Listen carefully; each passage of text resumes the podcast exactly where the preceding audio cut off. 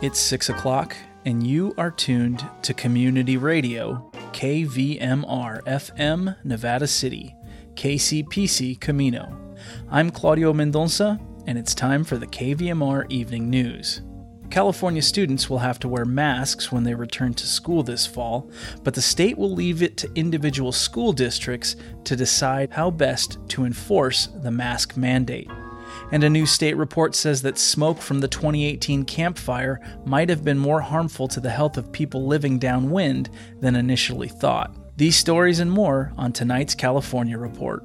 After a look at regional headlines and weather, Paul Emery and retired Federal Reserve senior economist Gary Zimmerman talk about the latest Fed meeting and some of the policy decisions recently made. We close our newscast with a commentary from Mark Cuniberti. This is the California Report. I'm Saul Gonzalez in Los Angeles. California health officials have backtracked on how to enforce masking rules at schools in the fall. Yesterday, the state issued a mandate saying that K through 12 students who aren't wearing a mask would be barred from the classroom, but would be offered alternative educational opportunities. Now, the state will leave it up to schools to decide how to handle students who aren't wearing face coverings. KQED's Julia McEvoy reports reports. Only students with specific medical exemptions or disabilities that prevent them from wearing a mask will be exempt under the new rules, which take effect immediately. California is taking a stricter approach than the CDC's latest recommendations, which do not call for universal masking. Dr. Naomi Bardach heads the state's Safe Schools for All plan, the experts who help districts provide in person school as safely as possible. Bardach says CDC rules allow older students to be masked or unmasked unmasked, and that's a problem. It really opens up the possibility of stigma, of bullying. It's a contentious topic, masks is. And so we actually would like to allow schools to open in a way that is actually a less controversial environment. The state calls universal masking the best way to both avoid the need for physical distancing in classrooms and also help head off the spread of variants. Schools will need to provide face coverings for kids who don't have them, and schools should also find a way to educate students who won't wear a mask if they aren't allowed on campus. Masks will be optional outdoors at schools. For the California Report, I'm Julia McEvoy. If you think we can start relaxing our guard when it comes to the coronavirus pandemic, just consider these numbers. In Los Angeles County, public health officials say there have now been four straight days in which more than a thousand new COVID cases have been reported daily. And over 99% of these new cases have occurred among people who are still unvaccinated. Officials are also seeing a rise in the number of people who are becoming seriously ill because of COVID, as hospitalizations in the county are nearing 400 for the first time in months. But so far, the death rate has remained relatively low. In neighboring Orange County, hospitalizations have more than doubled over the past two weeks. While the numbers are concerning, they are still far short of the massive surge in cases during the fall and winter. Support for the California report comes from Hint fruit infused water in over 25 flavors like watermelon, pineapple, and blackberry. No sweeteners, no calories. In stores or delivered from drinkhint.com. Eric and Wendy Schmidt through the Schmidt Family Foundation, working together to create a just world where all people have access to renewable energy, clean air and water, and healthy food. On the web at theschmidt.org and Stanford Medicine, protecting your health and providing dependable care with safe in-person appointments and video visits. stanfordhealthcare.org slash long before the existence of Twitter, Facebook, and Google, and revelations about the government harvesting Americans' personal data, the San Francisco based Electronic Frontier Foundation, or EFF, was fighting for people's civil rights and privacy online. The EFF is the leading U.S. nonprofit defending people's civil liberties in the digital realm, and after a bit of a delay because of the pandemic, it's celebrating its 30th anniversary. The California Report talked to the EFF's executive director, Cindy Cohn about its work and how it's changed over the decades. It's shifted a lot in the last 30 years. I, I think EFF has grown along with the internet. Um, both in terms of the size of the organization and in terms of the issues that we've needed to address. You know, the first rough decade was really focused on making sure that the internet was respected as a place of free speech um, as a place where we could have privacy and the the threats to it were largely from the government so, you know, we worked to free up encryption so that you could have a private conversation online. We worked to make sure that the internet was recognized as a place of free speech right away. You know, it took 40 years for movies to be recognized as free speech. We only got video games recognized in 2011. Um, but the internet was recognized by the Supreme Court as a place of free speech, you know, almost in its infancy for, for, for popular use. And that's, you know, that didn't just happen. That was a lot of work to try to frame the digital revolution in a way that would make sure that we had our constitutional rights. And if we fast forward to today, are you more concerned about big tech companies being a threat to civil liberties than big government? Well, I think that they are they're working together. I think that one of the things that is a little phony is this idea that there's a difference. I mean, when the government wants to surveil us, they go to the companies, right? It's the fact that Google knows everything about you that's is why the government can go to them and do these things mm-hmm. called reverse warrants where they get every everybody who's in a particular location first and then try to sort out who they're looking for second. Or the nsa can go to at&t and tap into the network and look at everybody's traffic as it goes by and pick out what they want second. The good news is that the supreme court is starting to recognize some of this. They have said they're chipping away at this thing called the third party doctrine that says that when you give your information to a company, you relinquish all Fourth Amendment interests in it. And the Supreme Court has has signaled pretty clearly that that's that's a doctrine that's on its way out. So there is some good news there, and we're beginning to see privacy laws. We have a lot more work to go, but I I, I don't I don't think the distinction really matters very much for most of the things that people care about.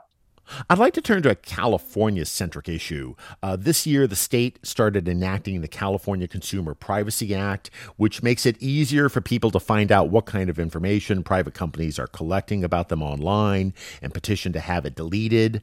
EFF chose not to support the act. Can you tell me why and how you feel about it now?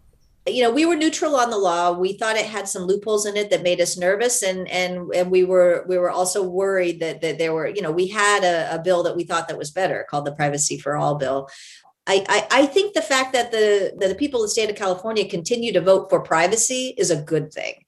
Now we need to make sure that the thing they're voting for will actually give them what they want, or else people are going to feel disempowered. And I think the jury's still out on the new law and how that's going to come out. But uh, but we're going to work with whatever gets passed to try to push it for as much privacy as possible. We're not sitting on the sidelines here at all. All right, that is Cindy Cohn, the executive director of the Electronic Frontier Foundation, which is observing its 30th anniversary. Cindy, thanks so much for joining us. Thank you so much. I'm a huge fan of the California Report, so this is exciting for me.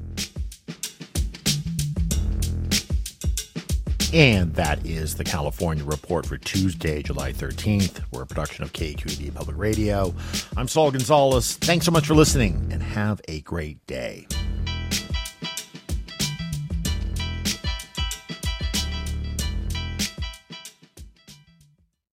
Nevada County announced today that thanks to an allocation of a quarter million dollars by the Board of Supervisors to promote post pandemic economic recovery, all the eligible small businesses who applied will receive a micro grant of up to $5,000 from the Nevada County Relief Fund.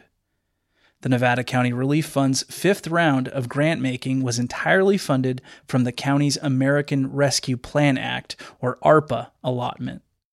Last month, the Board of Supervisors set aside nearly $6 million of ARPA funds for the purpose of community and economic resiliency. It's gratifying to see this money from Washington go to where it's needed most right now our small business community, said Board Chair Dan Miller. I applaud the resiliency of every small business in Nevada County who weathered the pandemic. It's great to walk around our business districts and see people smiling again. And taking a look at the weather, finally, some cooler overnight temperatures. In the Grass Valley, Nevada City area, tonight, clear with a low around 65. Wednesday will be sunny with a high near 91 degrees. In the Truckee Lake Tahoe region, tonight will be clear with a low around 51. Wednesday will be sunny with a high near 85. And in Sacramento and Woodland, tonight mostly clear with a low around 57 degrees. Tomorrow will be sunny with a high near 90.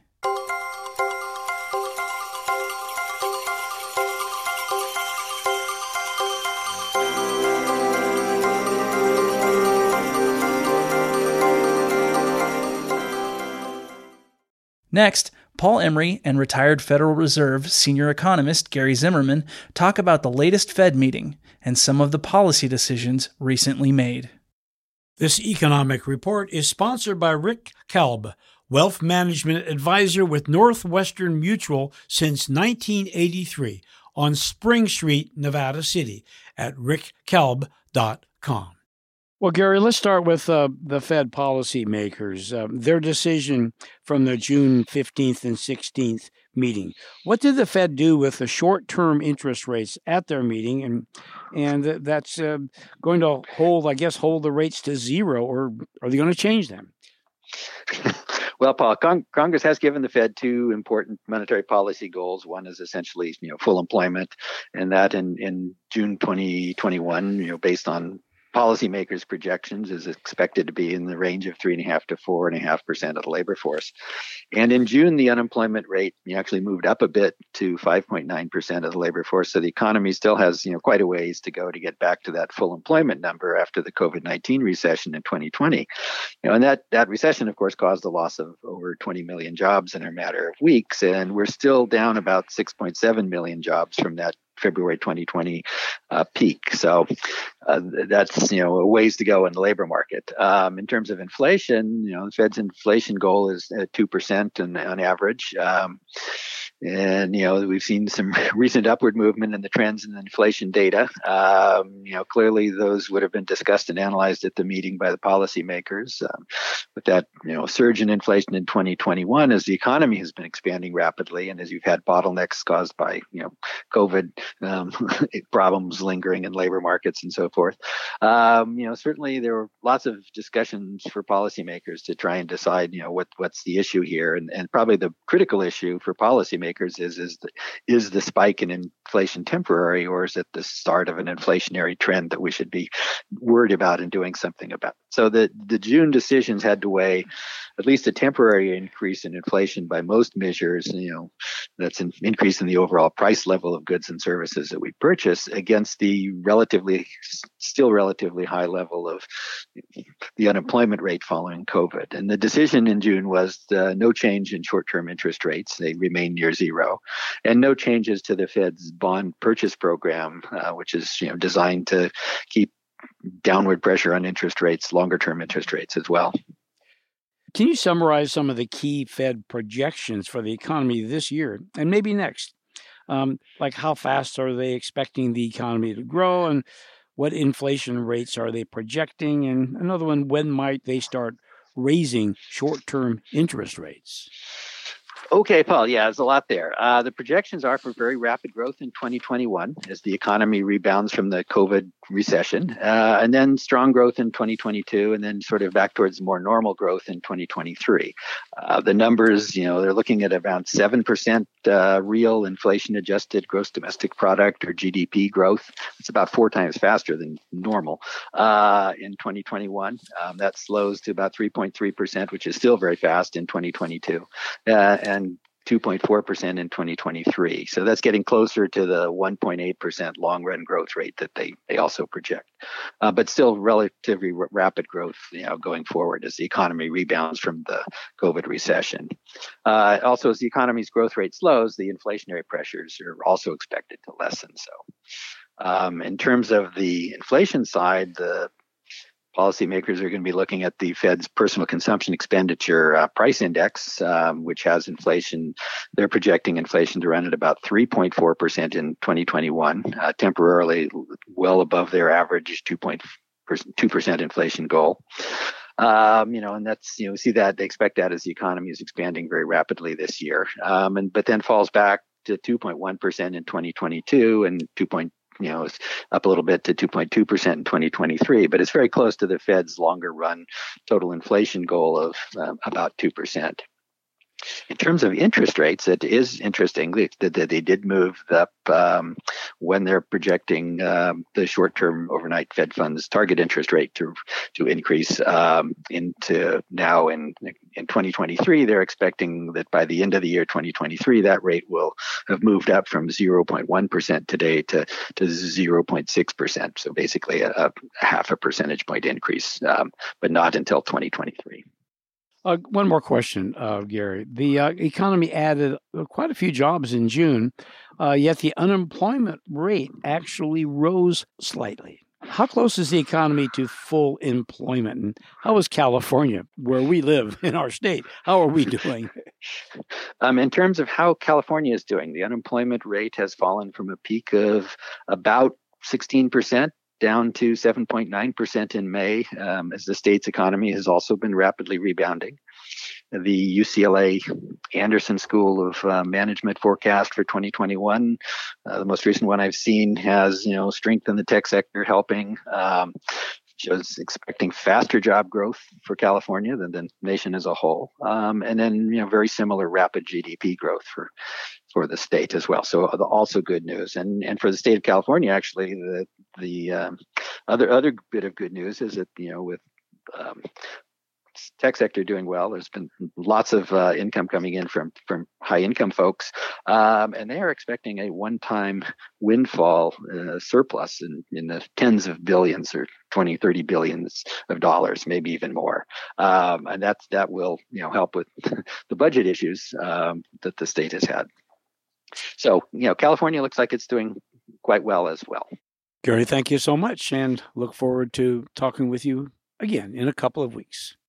Gary Zimmerman is a retired senior economist for the San Francisco Reserve in San Francisco and currently is a visiting professor at the Vienna University of Economics and Business in Austria, where he teaches courses in economics and finance. We close tonight with a commentary by Mark Cuniberti.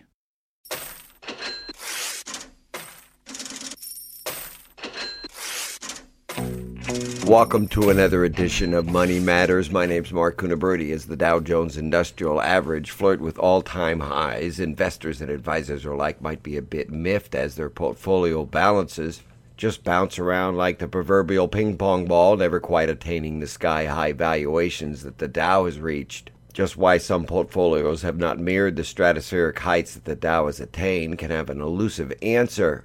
COVID 19 has definitely caused some of the broader market averages to pick and choose its winners and losers. And unlike some previous market rebounds, the COVID tide has definitely not lifted all boats. Unlike the 08 market obliteration that was followed by a market wide ballistic rebound, in the 2016 period, the Trump election that put a match under just about every asset class in the stock market. The COVID rebound in the markets recently has launched some stocks into seemingly uninterrupted rallies while other stocks have languished. In my opinion, the COVID rebound has not been an index buyer's friend. Simply put, the COVID rebound may have been a stock picker's paradise if the investor picked the right stocks. But bipolar stock rotations has perplexed more than a few stock market participants as they watch CNBC reporting blistering rallies in the Dow, all while wondering why their portfolios have not kept up in lockstep. While most investors might just buy a handful of all inclusive funds like mutuals or ETFs called exchange traded funds, many of the companies in these broad baskets have not seen the increases the overall Dow index may have witnessed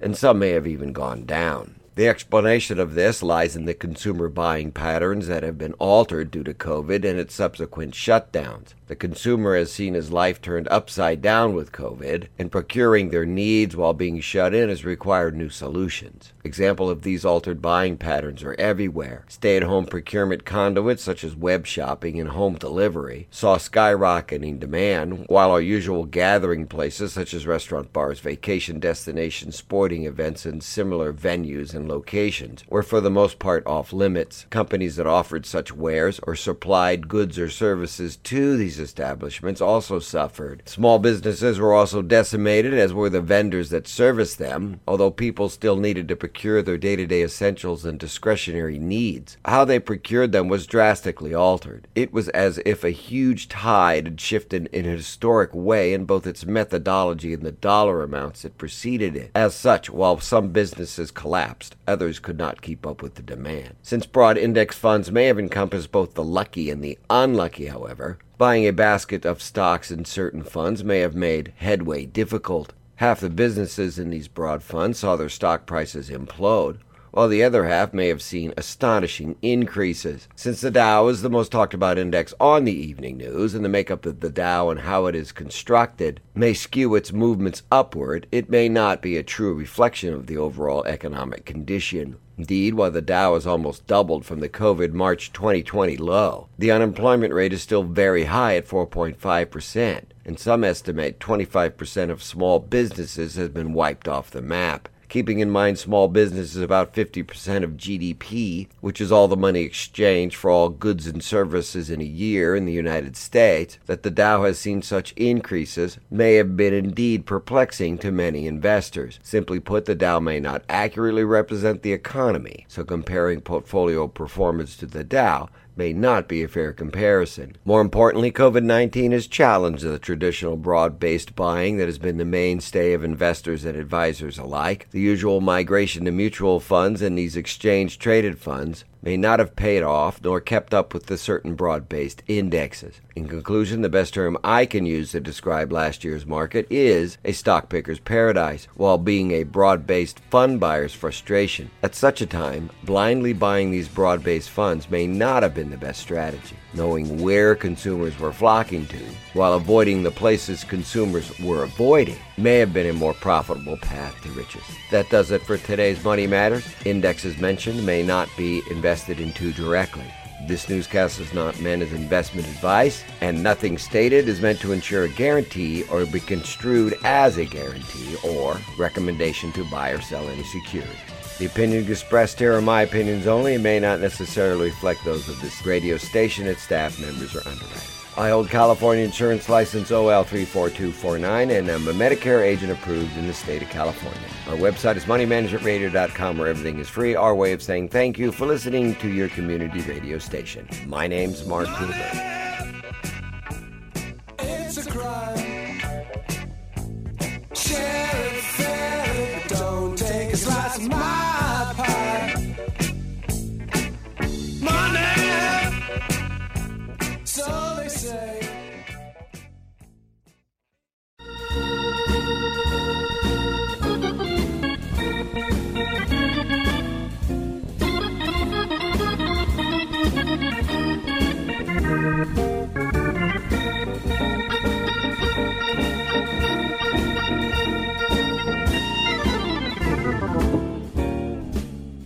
And that's our newscast for tonight, Tuesday, July 13th. We get support from Zelmer Law Group, a real estate and business law firm with offices in Nevada City and Santa Rosa. Jay Zelmer has been practicing law in California since 1983. More information online at zelmerlawgroup.com. And Sierra Derm Center for Dermatology, specializing in general and cosmetic dermatology, skin cancer detection, and skin cancer removal for over 17 years. Located across from the Sierra Nevada Memorial Hospital in Grass Valley. New patient openings available. Information at sierraderm.com. Coming up next is Food Sleuth. Tonight, Aurora Meadows, staff nutritionist with the Environmental Working Group, will discuss recent research on the detrimental effects of food dyes and other additives on children's behavior and health. And after that, at 7, it's Democracy Now! with Amy Goodman. My name is Claudio Mendonça. Have a good evening.